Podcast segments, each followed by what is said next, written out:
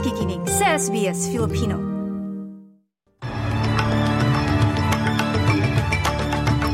Sa ulo ng mga balita ngayong lunes, ikalabing anim ng Enero.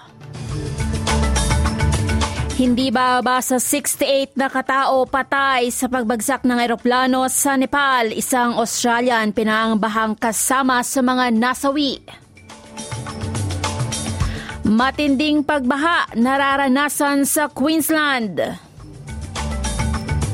At half Filipino na Miss USA, Arboni Gabriel, kinoronahan bilang bagong Miss Universe. Yan ang ulo ng mabalita sa oras na ito.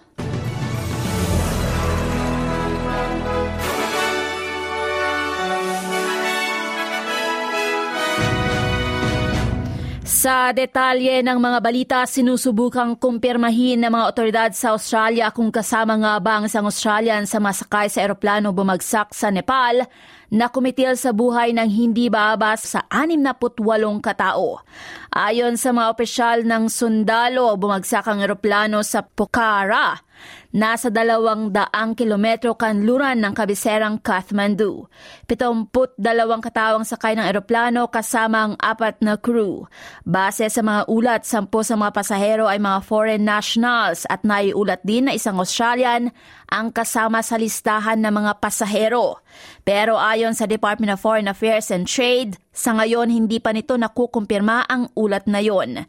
Samantala, magpapatuloy ang search operation ngayong araw sa lugar na binagsakan ng eroplano. Sisimulan din ang investigasyon sa naging sanhi ng plane crash na itinuturing na pinaka-deadliest na pagbagsak ng eroplano sa Nepal sa loob ng mahigit 30 taon. Sa ngayon, wala pang agarang indikasyon kung ano ang naging dahilan ng pagbagsak at maaliwalas naman ang panahon nang mangyari ang aksidente. Nasaksihan ni Memod Khan ang naging pagbagsak ng eroplano. We heard a loud, thunderous crash and reached our terrace to see what had happened. We saw a lot of smoke and realised it was an airline crash and we rushed to the site. Though I stayed back, my friend went down to look for survivors and took out at least 35 people. Sa Australia, dating Northern Territory at South Australian Police Commissioner na si Paul White nasawi sa isang aksidente sa pagbibisikleta. Namatay ang 72 taong gulang na dating commissioner kasunod ng pagkabangga nito sa isang sasakyan sa Timog Silangang Adelaide. Inaalam na ng mga investigador kung paano nangyari ang insidente. Kinakausap na nila ang 61 anyos na lalaki na nagmamaneho ng nakabanggang kotse. Nagretiro si Ginoong White mula sa Northern Territory Police Force noong 2009 kasunod ng halos walong taon na pagiging top police. Sa Victoria, nagpapatuloy ang paghahanap ngayong umaga para sa isang lalaki na pinaniniwala ang nawawala sa Yarra River sa Melbourne. Sa ulat ng pulis kasama ng 39 na gulang na lalaki ang kanyang mga kaibigan. Sa Taruna Reserve sa Warrandyte, nang mag-isa itong maglakad at tahaki ng daan papunta sa ilog. Sinubukan siyang hanapin ng mga kaibigan bago inireport sa pulis na nawawala. Ayon kay Sergeant Kaleha, itutuloy ang paghahanap ngayong araw sa palibot ng ilog at sa mismong Yarra River. There's been multi-agencies searching today. So we've had, you know, the Air Wing, we've had um, Police Search and Rescue and SES uh, and local units Samantala, tatlong katao naman ang nailigtas sa hilaga ng Queensland habang patuloy ang pagtaas ng tubig baha sa estado. Ginagamit na sa ospital sa Prosef Pine ang nabanggit na tatlong babae matapos silang matagpo ang nakalambitin sa isang puno sa Palm Grove sa hilaga ng estado nitong nagdaang weekend. Inabisuhan ng mga otoridad ang mga residente sa lugar na manatiling updated sa mga babala at iwasan ng mga tubig baha. Ang, pagtaba, oh, ang pagtaas ng tubig baha ay dala ng walang tigil na pag-ulan sa ilang bahagi ng estado.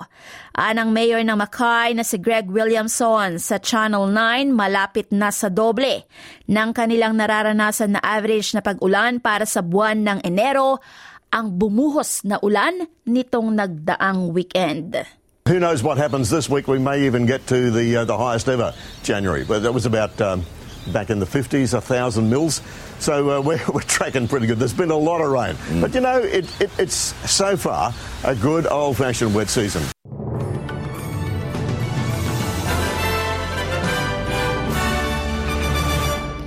Sa balita sa Pilipinas, bumiyahe na kahapon si Pangulong Ferdinand Marcos Jr. patungong Davos, Switzerland para dumalo sa World Economic Forum. Plano ng Pangulo na ipromote ang Pilipinas bilang leader, driver of growth at isang gateway para sa Asia-Pacific region. Sa kanyang pahayag bago umalis, sinabi ng Pangulo na sa kanyang pagdalo sa limang araw na event, makakausap niya mga leader ng gobyerno at negosyo sa World Economic Forum at papatibay ni nito ang partnership sa ibang bansa sa mga darating na taon. Iha-highlight ni Marcos ang mga hakbang na ginagawa ng Pilipinas para ayusin ang mga agwat sa mga serbisyo sa bansa at sisiguraduhin nito ang pakikipagtulungan sa mga kaalyado at kasosyong bansa. Sa Pilipinas pa rin, higit sa tatlong milyong deboto sa Santo Niño ang sumama sa prosesyon sa Cebu City para sa pista ng Santo Niño nitong nagdaang Sabado.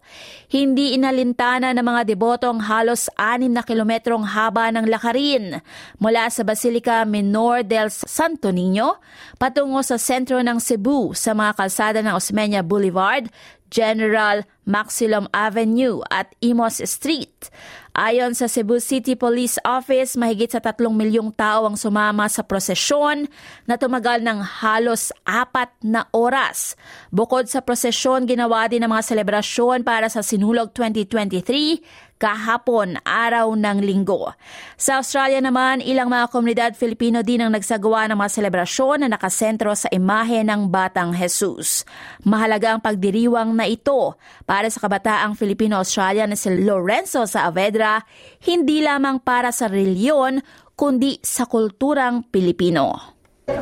Make Filipino and Catholic culture, even if it isn't normalized like everywhere, at least there's like like there's like a like a, a space in Australia where it is um, prevalent. I suppose like common, like it, it's it's familiar, right? Yeah. Right. A little piece of a little piece of home away from home. Samantala sa ginanap na finals ng Miss Universe 2023 kahapon, tinanghal na panalo si Miss USA Arboni Nola Gabriel ng ibabaw ang 28 anyos na fashion designer at model at dinaigang halos siyam na pung kandidata sa 71st Miss Universe pageant na ginanap sa New Orleans sa US. Bago pa man ang international pageant, isang kasaysayan nang nagawa ni Gabriel Ayon sa mga ulat, siyang unang Filipino-American na manalo bilang Miss USA. Ang ama ni Gabriela ay isang Pilipino habang mula naman sa Texas, US ang kanyang ina.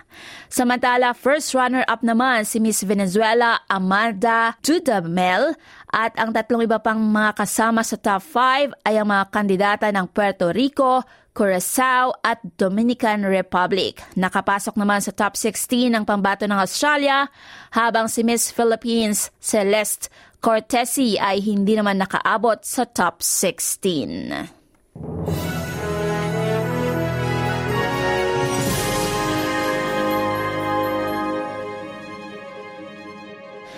Sa palitan ng salapi, ayon sa Bangko Sentral ng Pilipinas, ang isang US dollar ay may papalit sa 55 pesos and 17 centavos.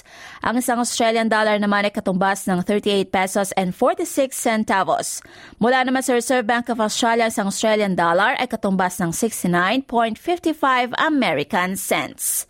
Sa balitang sports sa Dakar Rally, matapos ang halos siyam na libong kilometro ng karera at mahigit apat na apat na oras ng matinding karera, hindi naman pinalad na manalo ang Australian na si Toby Price. Sa motorcycle section ng karera, lamang-lamang ng 43 seconds ang nanalo. Tinalo si Price ng isa pang dating winner na si Kevin Benavides. Inaasam sana na manalo sa ikatlong pagkakataon ng two-time winner na si Price sa naging karera sa Dakar Rally. At sa lagay naman na panahon para ngayong araw ng lunes sa Perth, magiging mahangin at maaraw sa 29 degrees. Sa Adelaide, maulap na huhupa rin sa 35 degrees. Sa Melbourne, kadalas ay maaraw sa 29. Sa Hobart, bahagyang maulap sa 21. Maulap naman sa Canberra sa 28. Sa Wollongong, bahagyang maulap sa 25. Sa Sydney, halos ganun din ang kondisyon, 28. Medyo maulap din sa Newcastle sa 29, sa Brisbane posibleng umulan, 28 degrees, sa Cairns may mga pagulan at posibleng kulog at kidlat sa 31 degrees. At sa Darwin may panakanakang pagulan at posibleng kulog at kidlat sa 32 degrees. At yan ang pinakamait na mga balita sa oras na ito. Ako ang lingkod, Annalyn Vilata para sa SBS Filipino. Magandang umaga!